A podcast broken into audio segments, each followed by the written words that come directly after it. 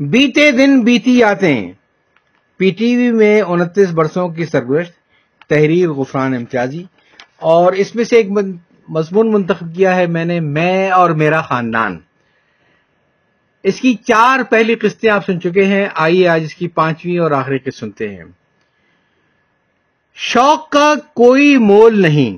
ہندوستان سے پاکستان منتقل ہونے سے قبل جب ہم دہلی میں رہتے تھے تو مجھے آل انڈیا ریڈیو پر بچوں کے پروگرام میں شرکت کرنے کا شوق تھا۔ اس پروگرام کے میزبان عرفان غازی ہمارے پڑوس میں رہتے تھے۔ ایک دن میں نے ان سے اپنے شوق کا اظہار کیا تو وہ مجھے اپنے ساتھ ریڈیو اسٹیشن لے گئے۔ انیس سو چھیالیس کا واقعہ ہے، پروگرام کے انچارج نے مجھ سے پوچھا، کیا تمہیں ہندی آتی ہے؟ میں نے کہا، نہیں وہ بولے، پھر آپ اس پروگرام میں شرکت نہیں کر سکتے۔ مجھے ہندی مشکل لگتی تھی۔ نہ میں نے سیکھی، نہ میں نے کبھی ریڈیو کا رخ کیا۔ قوت گویائی اور سماج سے محروم میرے بھائیوں کے مجھ پر بڑے احسانات ہیں۔ مجھ سے اگر کوئی پوچھتا کہ آپ نے فن اداکاری کہاں سے سیکھی، تو میں ان دو بھائیوں کا نام لیتا تھا۔ کیونکہ اشاروں سے باتیں کرتے ہوئے ان کے چہرے پر جو مختلف تاثرات و جذبات نمودار ہوتے تھے، میں وہ غور سے دیکھا کرتا تھا۔ پرنٹ میڈیا کے دفانے کا سہرا میری خالہ بہن قدسی آپا کے سر ہے، جن کی اپنی ذاتی لائبریری تھی۔ اس زمانے میں وہ مجھے پھول نام کا رسالہ پڑھنے کے لیے دیا کرتی تھی میں اس میں سے کہانیاں پڑھا کرتا تھا۔ میری تخیلاتی پرواز جنوں اور پریوں کی کہانیاں پڑھ پڑھ کر تیز ہوئی۔ میں سوچا کرتا تھا کہ یہ مخلوق بغیر پروں کے کیسے اڑتی ہوگی؟ یہ کوہ قاف کی پریاں کیسی ہوں گی؟ تصوراتی دنیا کا یہ سحر ریڈیو اور ٹی وی میں کام آیا۔ جس زمانے میں عام گھروں میں گراموفون بہت کم ہوتے تھے، ہماری خالہ محمودہ کے گھر میں گراموفون تھا۔ مجھے اچھی طرح یاد ہے کہ گانے کے اختتام پر مغنی یا مغنیاں جلدی سے اپنے نام کا اعلان کرتے اور میں سمجھ جاتا کہ اب گانا ختم ہو گیا ہے۔ اس زمانے کا کلام بہت معیاری تھا، کیونکہ میر، درد، ذوق، غالب، مومن، داغ اور دیگر کلاسیکی شاعروں کا کلام گایا جاتا تھا۔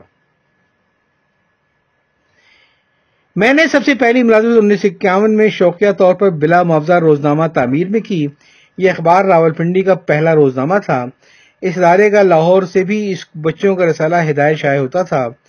میں اس میں وقتاً فوقتاً لکھا کرتا تھا۔ مجھے فخر ہے کہ روزنامہ تعمیر میں منو بھائی، اصل نام منیر احمد قریشی، شفقت تنویر مرزا، اشرف ہاشمی اور شاہد ہاشمی میرے ساتھی تھے۔ لالا جاوید ایک تیر کار صحافی اور ہمارے نگران تھے۔ پھر روزنامہ ناقوس کے نام سے ایک اخبار نکلا، جس میں شمولیت اختیار کی۔ یہ اخبار کسی ستواری صاحب کا تھا۔ پھر روزنامہ ناقوس کے نام سے ایک نیا اخبار نکلا، جس میں میں نے شمولیت اختیار کی۔ یہ اخبار کسی ستواری صاحب کا تھا۔ میں نے ان کے ساتھ بیس دن کام کرنے کے بعد وہ اخبار معاوضہ سمیت چھوڑ دیا۔ اس زمانے میں ایک رسالہ ماہنامہ علم و ادب سیالکوٹ سے نکلتا تھا جو نئی نسل کی نمائندگی کرتا تھا۔ یہ رسالہ دو بھائی اقبال ملک اور اسلم ملک نکالا کرتے تھے۔ ممتاز حمید راؤ، ایوب گوہر اور وحید کیسر جیسے اچھے لکھاری میرے ہاں ہم تھے۔ ہم چھوٹے چھوٹے افسانے لکھ کر ملک برادان کو بھیجتے اور رسالے کا انتظار کرتے تھے۔ جب ہمارے افسانے چھپتے تو ہم پھولے نہ سماتے۔ ہم نے اپنا ذاتی رسالہ بھی نکالا۔ خود ہی کتابت کرتے، خود ہی چھپاتے، خود ہی بانٹتے، خود ہی اس کا خرچہ بھی برداشت کرتے، اس کا نام نوخیز تھا۔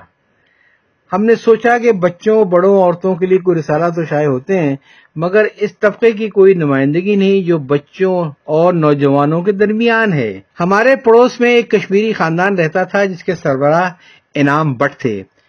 ان کی دو بھانجیوں سجدہ اور سربت کو بھی لکھنے لکھانے شوق تھا۔ وہ دونوں بھی ہماری کلب کی رکن تھیں۔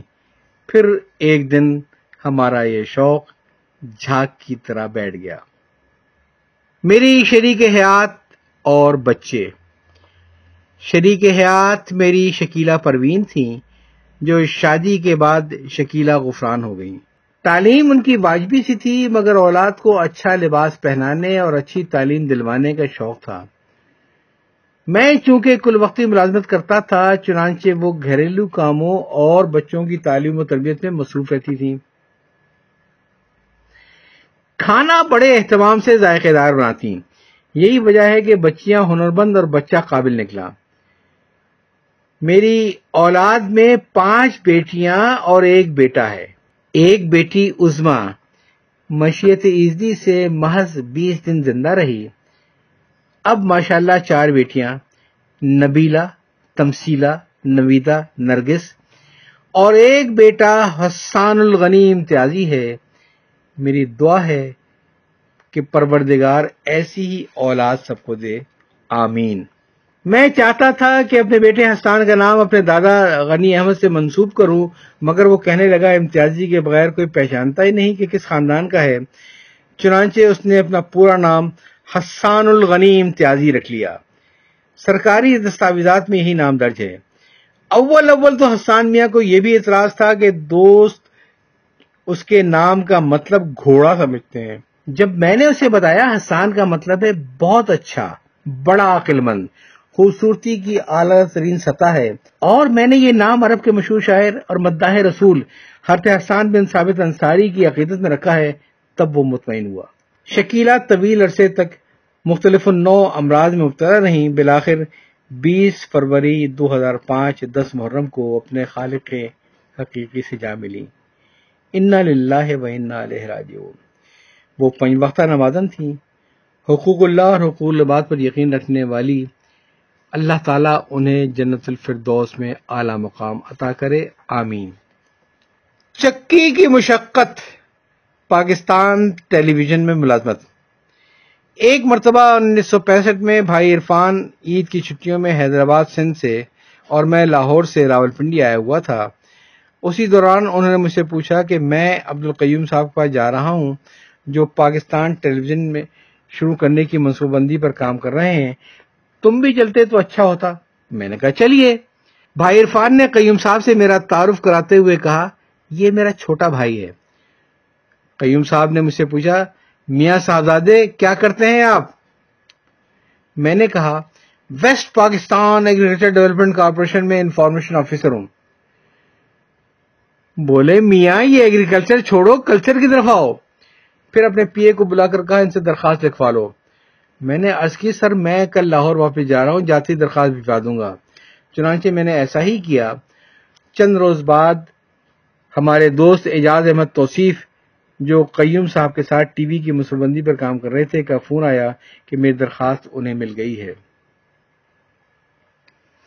مجھے انٹرویو کے لیے بلایا گیا بورڈ میں جرمنی کی media expert doctor Ulrich Schaefer اور سید محمد زبیر علی نے افسر بکار خاص عبد القیم صاحب کی سربراہی میں غالباً اکتوبر، نومبر انیس چھیاسٹھ میں میرا انٹرویو لیا۔ محمد زبیر علی نے میرا سی وی دیکھتے ہوئے کہا کہ آپ کا صحافتی میدان کا خاصا تجربہ ہے۔ آپ اگر چاہیں تو ہم آپ کو بنا تربیت اسسٹنٹ نیوز ایڈیٹر لے سکتے ہیں۔ میں نے عرض کیا، سر، مجھے ڈراموں میں زیادہ دلچسپی ہے۔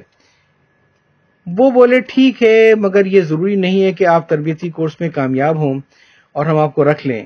میں نے کہا جی مجھے منظور ہے۔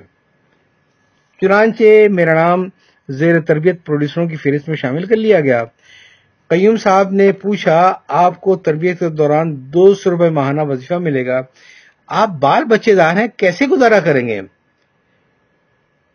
میں نے کہا، میں اپنے والد کے گھر رہوں گا اور ریڈیو پروگرام کر کے مزید دو سو روپے مہینہ کما سکتا ہوں۔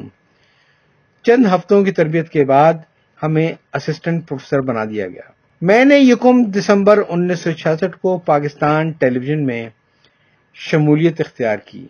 حکومت وقت کی ہدایت پر پندرہ جنوری انیس سو سڑسٹھ سے راول پنڈی اسلام آباد میں ٹیلی ویژن اسٹیشن کا آغاز ہوا۔ ابتدا میں مجھے مختصر دورانیے کے مذہبی پروگرام بصیرت اور فرمان الہی ملے۔ میرا پہلا ڈرامہ مشہور افسانہ نگار ممتاز مفتی کا چاہ پچھواڑا تھا۔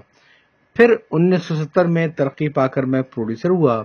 انیس سو اکہتر میں بی بی سی لندن کی تربیت کے بعد انیس سو پچہتر میں ڈرامے کے شعبے کا ایگزیکٹو پروڈیوسر ہوا۔ اس حیثیت میں مجھے کچھ پروڈیوسر دیے گئے۔ جس میں محرخ زبیر کے علاوہ زیر تربیت ناصر خان، محمد عظیم، کاظم پاشا بھی تھے۔ لیکن ان میں ٹی وی اناؤنسر اور ڈرامہ فنکارہ محروف زبیر نمایاں تھی ڈائریکٹر پروگرامز آغا ناصر صاحب مجھے انویشن میں پروگرام مینیجر کے حصے سے یہ کہہ کر لے گئے تھے کہ ہمیں سیکنڈ لائن بھی بنانی ہے۔ بعد ازاں P T V head office میں ڈپٹی کنٹرولر پروگرامز، پھر کوئٹہ اور راول پنڈی اسلام آباد کا جنرل مینیجر رہا۔ پھر کنٹرولر پروگرامز پلاننگ کے حیثیت سے تقریباً سات برس کام کیا۔ اور یکم جنوری انیس سو چھیانوے کو چکی کی مشقت سے آزاد ہوا۔ سینئر ہونے کے ناطے متعدد بار ڈائریکٹر پروگرامز کی غیر موجودگی میں اس عہدے پر عارضی کا طور پر کام بھی کیا۔ کسے معلوم تھا کہ ریٹائرمنٹ کے بعد بھی میں بائیس برس تک زندہ رہوں گا۔ اختتامی الفاظ۔ شاید میرے خاندان کو راول پنڈی اسلام آباد کے قبرستانوں کی مٹی کھینچ لائی ہے۔ والد محترم، والدہ ماجدہ، میری بھابھی رشیدہ فاطمہ، سماعت و گویائی سے محروم دونوں بھائی سلمان، احسان اور میرے دو بہنوئی شیخ محمد جمیل، شیخ لیک الرحمان میری شریک حیات شکیلہ اور ایک چہیتی نواسی مریم نصیر سب راول پنڈی اور اسلام آباد کے شہر خموشہ میں منو مٹی تلے ابدی نیند سو رہے ہیں۔ اللہ تعالیٰ سے دعا ہے، میرا خاتمہ ببل خیر فرمائے۔ آمین۔